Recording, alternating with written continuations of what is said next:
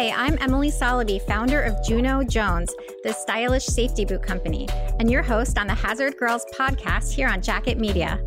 I'm so honored to host this show where I get to chat with Hazard Girls about their careers.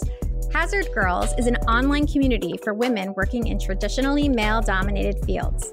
On our show, you'll get to hear from these amazing women about the path that led them to their current careers, challenges they've overcome, advice for other women in entering these industries, and more.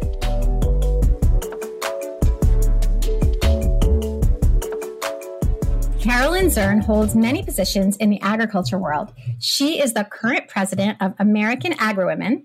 She is the past president of Minnesota AgriWomen and the lead Minnesota farmer for Farmers Feed the World, a Farm Journal Foundation project. Formerly, she was appointed to the Minnesota Farm Service Agency Board. Recently, she has also spent time serving as a Minnesota Agriculture in the Classroom Director, Minnesota Soybean Director, and the chair of Northern Crops Institute and coordinator for Common Ground, an agriculture advocacy group. Carolyn farms with her husband Bill and two sons in Callaway, Minnesota, where they raise corn, soybeans, alfalfa, sugar beets, and wheat. Carolyn has five grown children, all working in agriculture, and is grandmother to 13 grandchildren. She also spent many years employed by Procter & Gamble as a sales and marketing representative. Hello, Carolyn. A big welcome to the Hazard Girls podcast. Thank you very much. And hello to all. And our second guest today is Alicia Nord Donnelly. She is a fifth generation farmer from Wolverton, Minnesota. Her family raises corn, soybeans, hay, and registered black Angus cattle. She lives in North Dakota with her husband and works for the North Dakota Farm Bureau as their Southeast field representative, where she spends many hours on the road visiting with farmers and ranchers, learning about the different policy issues within the state. Alicia holds her Bachelor of Science from North Dakota State University. There, she studied agricultural communications with an emphasis in animal science and extension education, and was honored as the commencement speaker for her graduating class. And she was just recently elected as the new president of North Dakota AgriWomen. Welcome to the show, Alicia. Thank you, Emily. Well, after speaking with Mitzi Perdue of Perdue Farms for a previous episode, I really wanted to do a show that explored women in agriculture. And to have the two of you here is just perfect because we have a very seasoned professional, the president of American AgriWomen, Carolyn, and then we have a younger rising star in agriculture, Alicia. So thank you so much to both of you for being here. Thanks for having us. Well, I couldn't help but notice from both of your bios that agriculture for you is very much a family business. Alicia, you're fifth generation, and Carolyn, your children are all in agriculture as well. So is that a common thing? Thinking that American AgriWomen, it was started 47 years ago by a group of women that were in agriculture. And you got to remember that agriculture also surrounds timber and mineral products, oil. It encompasses so much. And, you know, I did not grow up on a farm. I ended up marrying a farmer. Yes, I have relatives that were in farming, but this is crazy. Uh, I met my husband probably 50 years ago, and I decided if I was going to be part of this vocation of being the mom of all these kids that are in 4 H and FFA and that type of thing, I really had to dedicate myself to agriculture. And that's what I wanted to do. And I never really was joining many agriculture groups until probably the mid 90s to the early 2000s and and as we started that my one son said you know mom you shouldn't be crawling up in the tractors and the combines because i loved doing that. I did all of the equipment. And he said no he says you better go out and do what you do best and that's protect agriculture.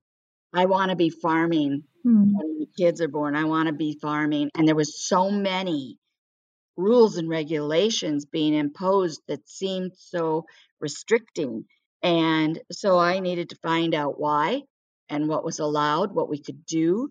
And since then, I've been working as in conservation and everything that we surround ourselves in agriculture.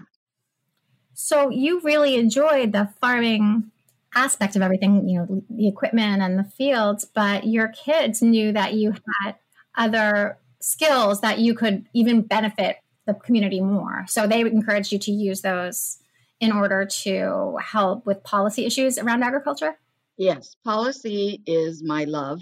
I, I work really closely within Minnesota and with the national organizations in policy that will make sure that we can continue in agriculture as we know it.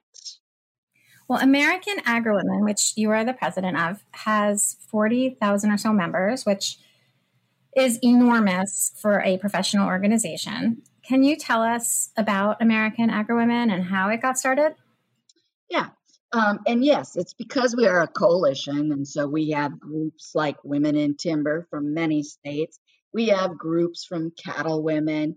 We have wool producers and many more of that type of organizations that flow into us. And they kind of look up to us to make sure that policy is part of what we do.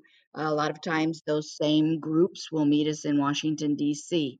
One year, probably, oh, I don't know, 10 years ago, while we were going to our yearly fly in, the women in timber and the women in mining were also there. The women in timber came with us to our legislative officers at that time, our, our legislators that we had voted for and were in office and we got to go to speak with them and we brought our white papers that were so carefully written and the various asks we have of those legislators and the women in timber just blew me away.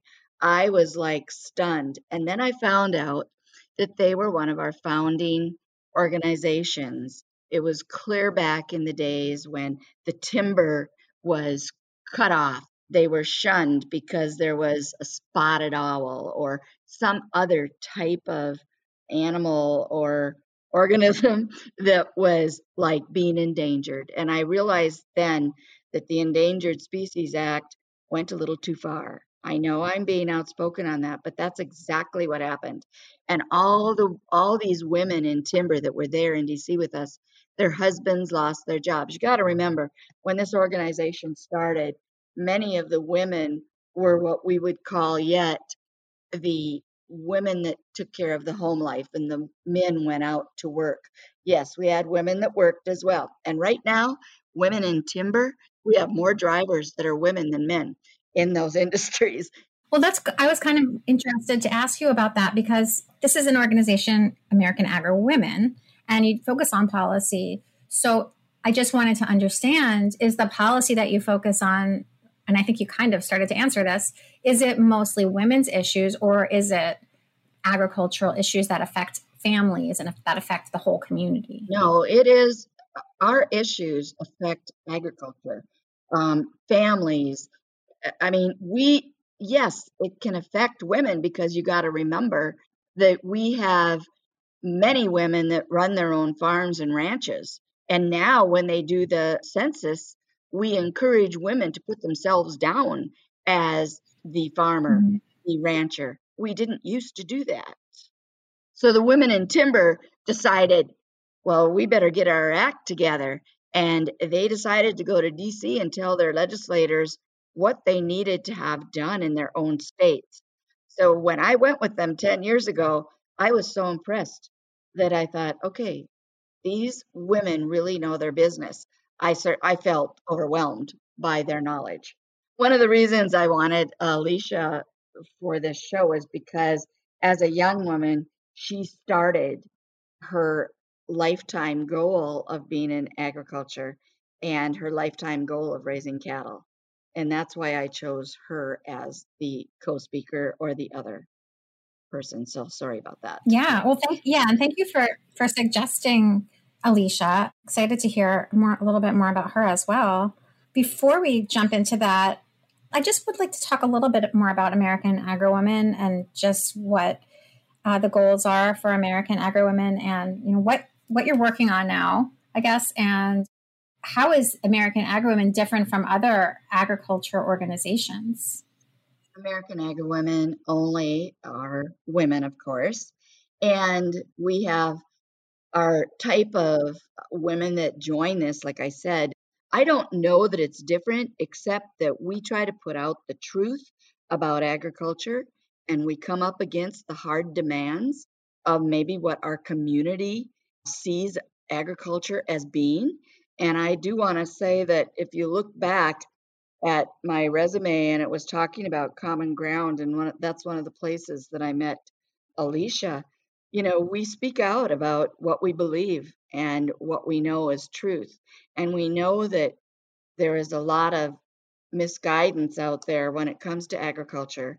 And to me, that's why we're different, is because we do not go along with the norm. We make sure that the truth is about agriculture, how we raise our crops, how we raise our cattle, what is going into the bodies of the people that buy our crops and, and livestock uh, for food. Uh, we make sure that those things are known. I want to ask Alicia if she thinks that's true. Completely, Carolyn. And I would just kind of, since I'm still feel like I'm new into all of this, you know, coming into North Dakota AgriWomen and then diving into American AgriWomen, thanks to Carolyn for always encouraging me and, you know, trying to tag me along to all the different conferences, events. It's definitely opened my eyes. And I guess I would say the biggest difference I see between American Ag Women and just different other organizations that you can be a part of is they're very policy based. A lot of it comes back to that and the importance of at your county level, at your state level, and then at the national level.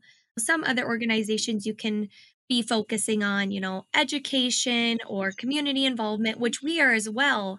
But I would say, and Carolyn, correct me if I'm wrong, but I would say the backbone to American AgriWomen is policy development.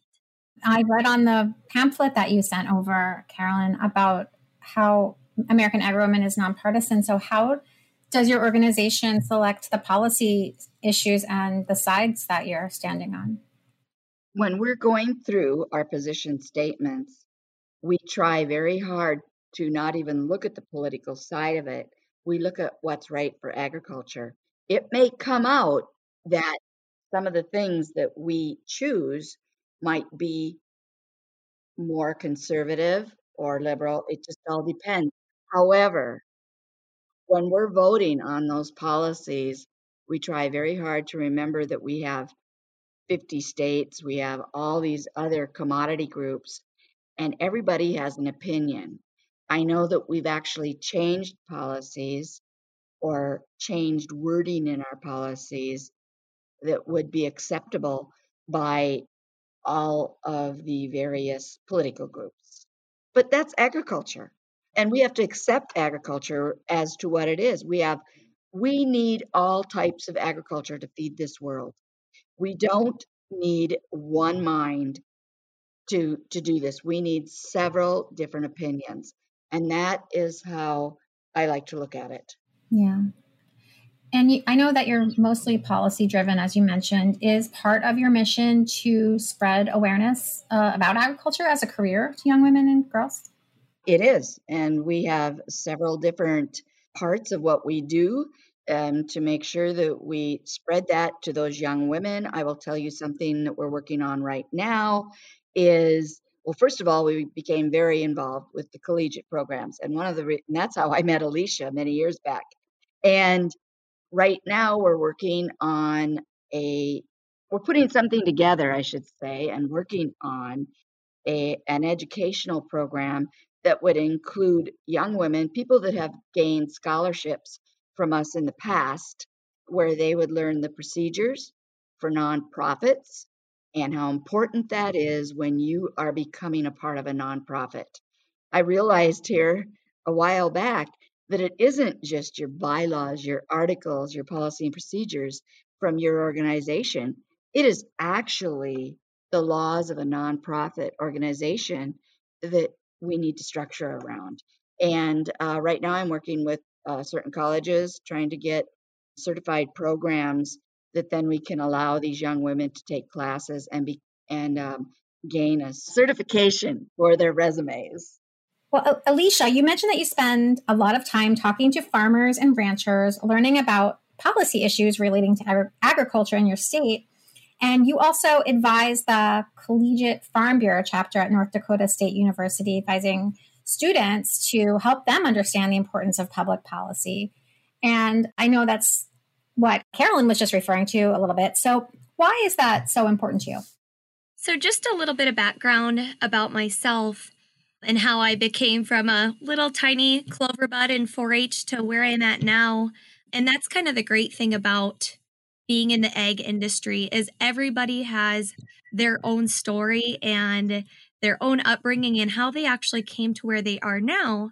And like you stated before, I'm from a fifth generation family farm. So I'm so fortunate to have been brought up in it since the day I was born. I was immersed in the ag industry where some people don't get the chance to be a part of it till maybe they join a 4 H group or they see FFA once they become, you know, of that age. Or maybe it's not even until college. I had friends that knew nothing about the ag industry and came to a saddle and sirloin club meeting with me and fell in love with it and decided to pursue an ag degree. And I just find that so amazing because growing up in the industry, I just think, well, you have to grow up into it to really have the heart and soul, but that's not the case at all. And so, just probably a little bit too much information, but so I actually started working for NDSU right after graduation as the public information officer for the North Dakota Experiment Station. And what's NDSU? North Dakota State University. Got it. And so that's where I went to college and, you know, got my dream job right after that. Thought I would work there till I was, you know, had been there for 35 years. And it's funny how, you know, never say never because I feel like it's just apt to change when you say that. But anyway, so how I kind of got to where I am now is when you're in college, I mean, I was involved in every ag organization. I was so busy and it was amazing. But once you get out of that college scene and you start your 8 to 5 job, you kind of realize you you lose all that that you have to almost start over in becoming a part of groups and putting yourself out there and it's mm-hmm. a completely diff- different atmosphere. And so I was actually approached by a current coworker of mine over social media and she invited me to the Young Farmers and Ranchers conference and I was like, ah, you know, I have nothing else to do. I'm going to go there. So I drove to Bismarck by myself. I had no friends that went with me. I knew no one. I really knew nothing about this conference, but I knew I needed to start getting back involved in ag groups. And so, long story short, I now work at Farm Bureau and you know, I wouldn't have it any other way because the mission of North Dakota Farm Bureau is to enhance the livelihood of all North Dakota in- individuals, families, and communities by advocating for agriculture, which is our state's largest, most important economic sector. We believe in, you know, individual freedom, self-reliance, independence and hard work and it's just something that I grew up on, being raised yeah. as a child and so being able to be in this industry and work with people like that has been so rewarding. It's amazing to hear your passion on the on the subject. And yeah, I did read in your bio that you grew up being heavily involved in 4 H and FFA, which I had to Google that um, is Future Farmers of America, which sounds so much so interesting. And also the National Junior Angus Association, where you started showing livestock at a young age and you competitively showed hogs, market lambs, and cattle through your years growing up. And that, you know, completely different from anything that I grew up with. It just sounds so much fun. Can you tell us a little bit more about what that was like? Absolutely. And you are 100% correct. It's the time of your life as a kid because you're getting to be with animals. And then when you're exhibiting your animals, whether that's at your local county fair or at your state fair or on a higher level at a national level, um, you get to be with your friends and you get to people get to be with people that truly enjoy the same passion that you do. And so it was, we traveled all over. My parents drug us all across the United States. And we were always showing more or less cattle at the national level. The hogs and sheep were more at the county and state level. But one thing that I kind of want to point out too, because some people are like, oh, so you just show livestock. Like, is there really, like, are you learning anything? And the question is yes, or the answer is yes. At the National Junior Angus Show, we had quiz bowls, we had public speaking contests, there was photography. And I think even now they have around like 30 different contests that students can participate in. I guess I should say we call them juniors, not students. Mm-hmm. Juniors mm-hmm. that can participate in that week that you're there for that national contest and you really learn to grow as an individual by attending these national shows. I have to say I'm a little jealous that I didn't grow up with these these organizations. They, they sound so cool. And have you continued to be involved with some of them? Yes, I have. So I'm currently the scholarship chair for the Minnesota Angus Association. I'm in North Dakota, but I'm not too far across the border, and some ties are just really hard to cut. So I've wanted to stay mm-hmm. involved with my home association. We belong to the North Dakota Angus Association as well, but I'm keeping that tie for now until my husband and I decide to have kids, and I'm sure we'll become more involved within our state association. But absolutely, it's one of the things about those associations is you can grow up with them showing cattle, being a part of the contest. You can be an advisor. And then once you get out of the junior association, you can come back and help with being the scholarship chair or help the Angus Queens. Um, there's just so many different options for you to give back to that community. Well, Alicia, you have a lot going on, but your main job right now is a as a field rep, field representative for the North Dakota Farm Bureau. You mentioned. Can you talk to our listeners about the job and what exactly you do? You, I know you said you travel a lot and you talk to people. Can you tell us more? Absolutely.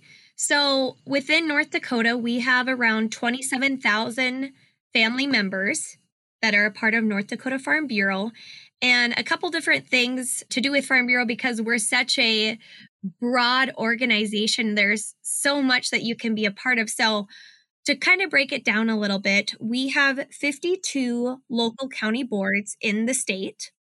And within those, you can also sit on a board of director spot, which we have nine districts throughout the state. So you can be involved on that level.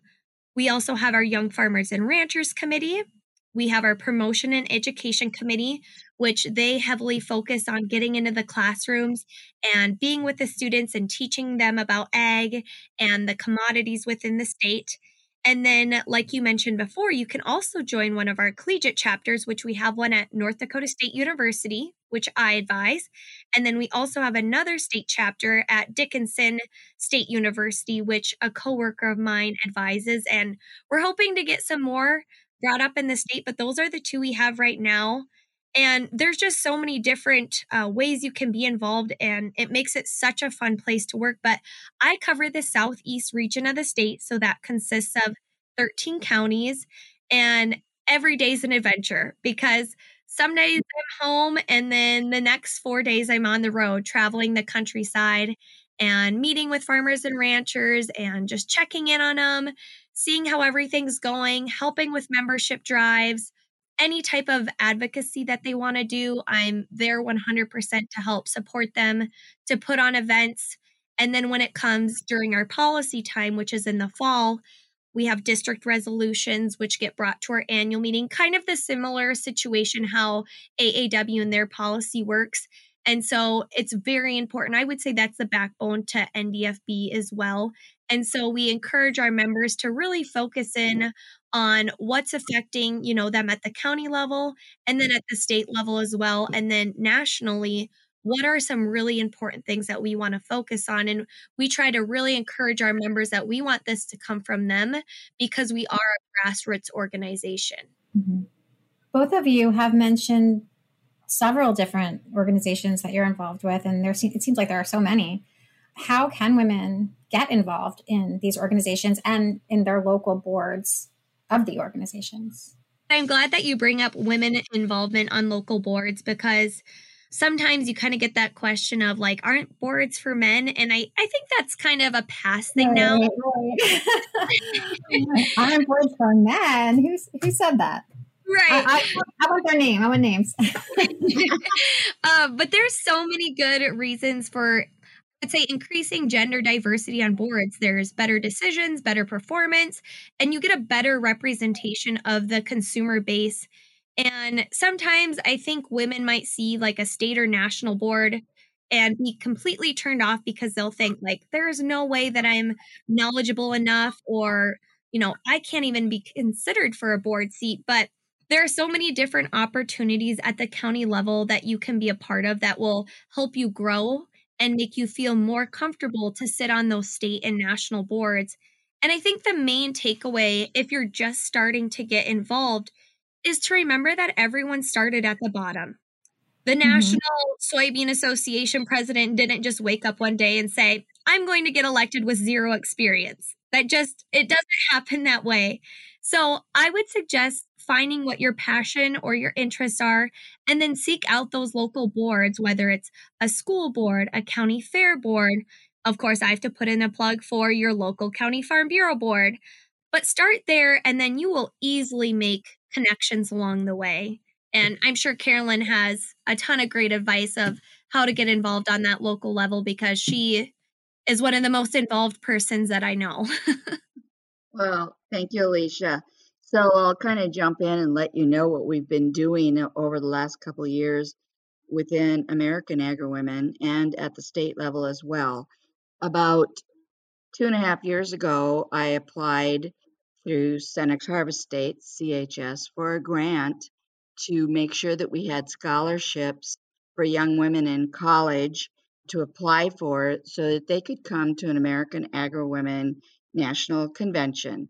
And at that convention that year, it was held in Oregon. And I promised to tell them, you know, that I would say Oregon instead of Oregon. Anyway, I got a lot of teasing over that.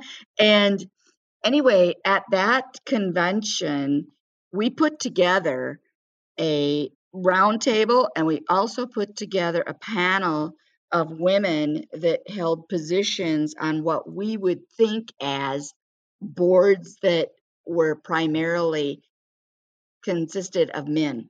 And I remember being mm-hmm. brought on to some of those boards. Some I was appointed to, and some I was elected to. And it was a little bit frightening. And so the mm-hmm. panel of women on that um, particular um, panel that we had in Oregon, they were women who held positions just like myself on boards that we would think of as mostly men. And we spoke about how, to these young women that won the scholarships through CHS, we spoke about how sometimes it was intimidating. How did we get over that? But we also spoke about taking at your local level, just like Alicia talked about, taking those positions, whether it be on your church board, whether it be on your town boards. I can tell you right now, our town boards where I live consist of mostly men. Why is that? Yeah. So the perception that we put out is kind of what we still from 1900 until now is still what we see.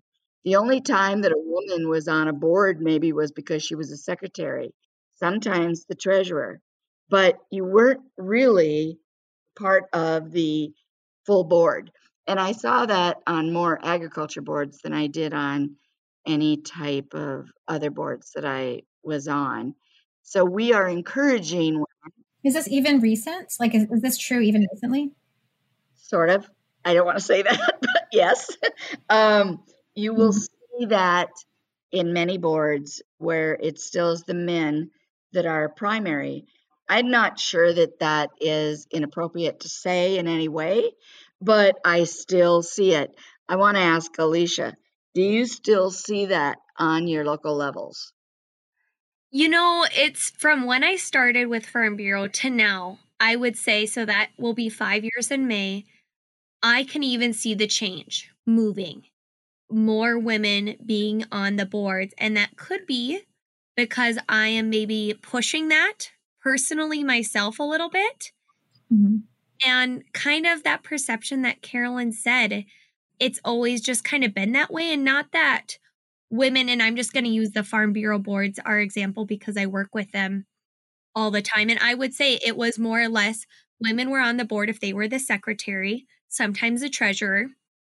But that transition has been slowly changing and I've even seen it in the in the years that I've been with Farm Bureau, more women feeling comfortable being on a board and I think it was more or less that they didn't want to be on a board and just sit there and listen to the men and not feel like they could speak up or give their opinions. And I think that has changed quite a bit over the years.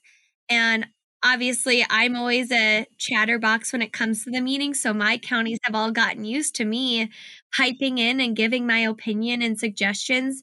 And it's been amazing. I mean, I work with great counties. I couldn't ask for better board members, even if it was all men. I mean, they are fabulous, wonderful people.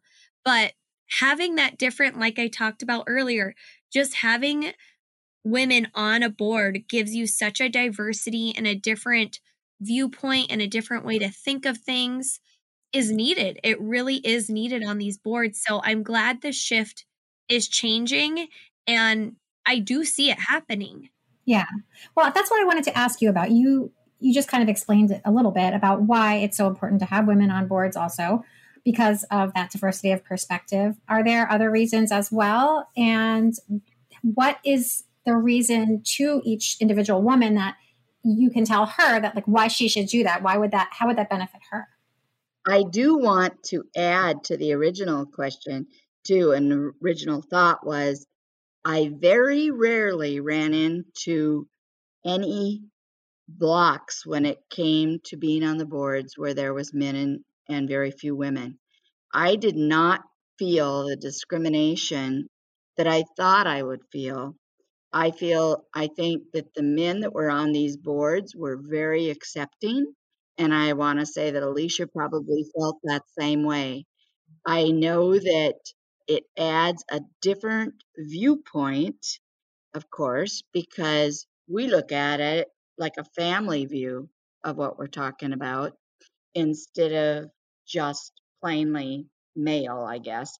But I truly feel like I have never been discriminated against. Have you, Alicia? No, I mean, I think some of the men that were maybe stuck in their ways tried to give me a hard time and not necessarily bully, but just give me a hard time and try to see if I would say anything back to them, more or less, or if mm-hmm. I would question what they were saying. And so that's kind of been my first six to eight months were definitely a, I would say, a struggle, but it was comical because I could tell they were kind of just doing it to see where it would go, maybe. and mm-hmm. not necessarily try to be mean, but they were wondering if I was going to stand up for myself for sure. Yeah. And I think we're all kind of socialized in a way to kind of get used to that and put up with it. Maybe we shouldn't, but when you're dealing with things like that your whole life, it's hard not to almost accept it and deal with it in your own way, which might be to laugh it off or, you know, some people handle it differently. Exactly. I think I'd like to add to this just so people know where a lot of us are coming from. Most of us have been out there in the night pulling calves. We have cows that deliver in the middle of the night, of course, just like, I mean, clockwork, uh, you know, 40 below weather, and we have cows that are delivering. And I know that Alicia has been through this too. Most of us as women in the, that type of agriculture have gone through that. We all have had baby calves in our kitchen running around the next morning to keep them warm so they did not die. We also, most of us, have been part of the milk parlor. We have milk cows and we have put in their feed into their bunkers. We have cleaned out the milk tanks, all of these kind of things.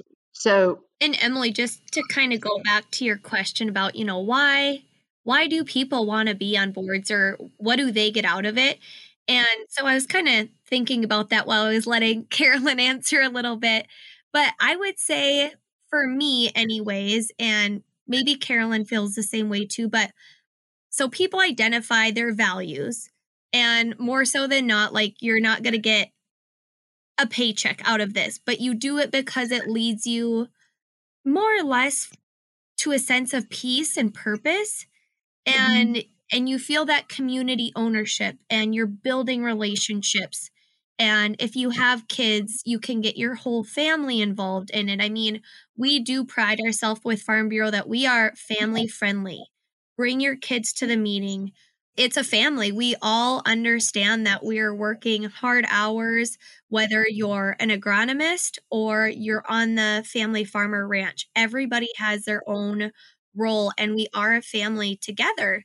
And so there's just so many great things about getting involved and maybe Karolyn has some more to add, but I I really love the idea of strengthening relationships and and feeling that community ownership. I, I live in the city and I definitely had I definitely had like a thought process during this interview where I was like, how can I move my family to a farm? How can we how can we adapt this lifestyle? because it just sounds really wonderful. I love the idea of community and family and how it brings everyone together. It is. It's a great place to grow up. And if you didn't grow up in it, there's always room for you. In the ag industry, there is, it's an open door and we welcome people with open arms. So, I mean, I tell Dan that all the time, even with kids in our community. Come out for a tour. Do you want to see the animals? Do you want to ride a horse? Do you want to look at a garden? Do you want to know, you know, just whatever it is? I mean, we're an open door and we love teaching people. And so those that aren't immersed or didn't grow up in the ag industry don't feel like you could never be a part of it. Yeah, that's wonderful. Well, this one's for Karolyn. I wanted to ask you, Karolyn, what does the future look like for American Agri-Women? What's on the horizon for your organization? Well, I'm hoping that we will get more young people involved and that we will continue with our policy that we know is so important to our organization, but not just our organization, but to all agriculture so that we can continue to farm in a very productive way. Well, I wanted to ask you both how can listeners get in touch with you and also with your organization, AAW? How you can get in touch about being a member or more information about American Agri-Women is you can go to their website at americanagriwomen.org. And if you would like to get in touch with myself, Alicia, I'm on social media and also have a LinkedIn account. And what's your social media handle? Just Alicia Donnelly. Okay, Alicia Donnelly. That's D O N N E L L Y. Correct. Okay. And Karolyn, are you on social media too? I am not, but I do have an email, and it is Karolyn with a K, K A R O L Y N dot Zurn, Z is in zebra, U R N, at AmericanAgriWomen.org. Well, Karolyn Zurn and Alicia Nord Donnelly, it has been a pleasure to have you on the Hazard Girls podcast today. The world of farming and agriculture is very familiar to some and completely foreign to others. And it's wonderful that you're able to both spread awareness and advocate, not just for women, but for important policy issues in your industry. So thank you so much for being here. Thank you. Thank you for having us, Emily. You have been listening to the Hazard Girls podcast on Jacket Media, sponsored by Juno Jones, the stylish safety boot company. That's junojonesshoes.com. And you can go there to learn about our steel toe boots and to join the Hazard Girls community. I'm your host, Emily Soloby. Thanks so much for listening. We'll see you next week.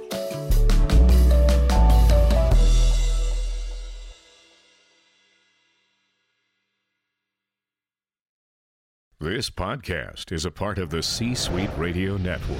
For more top business podcasts, visit c-suiteradio.com.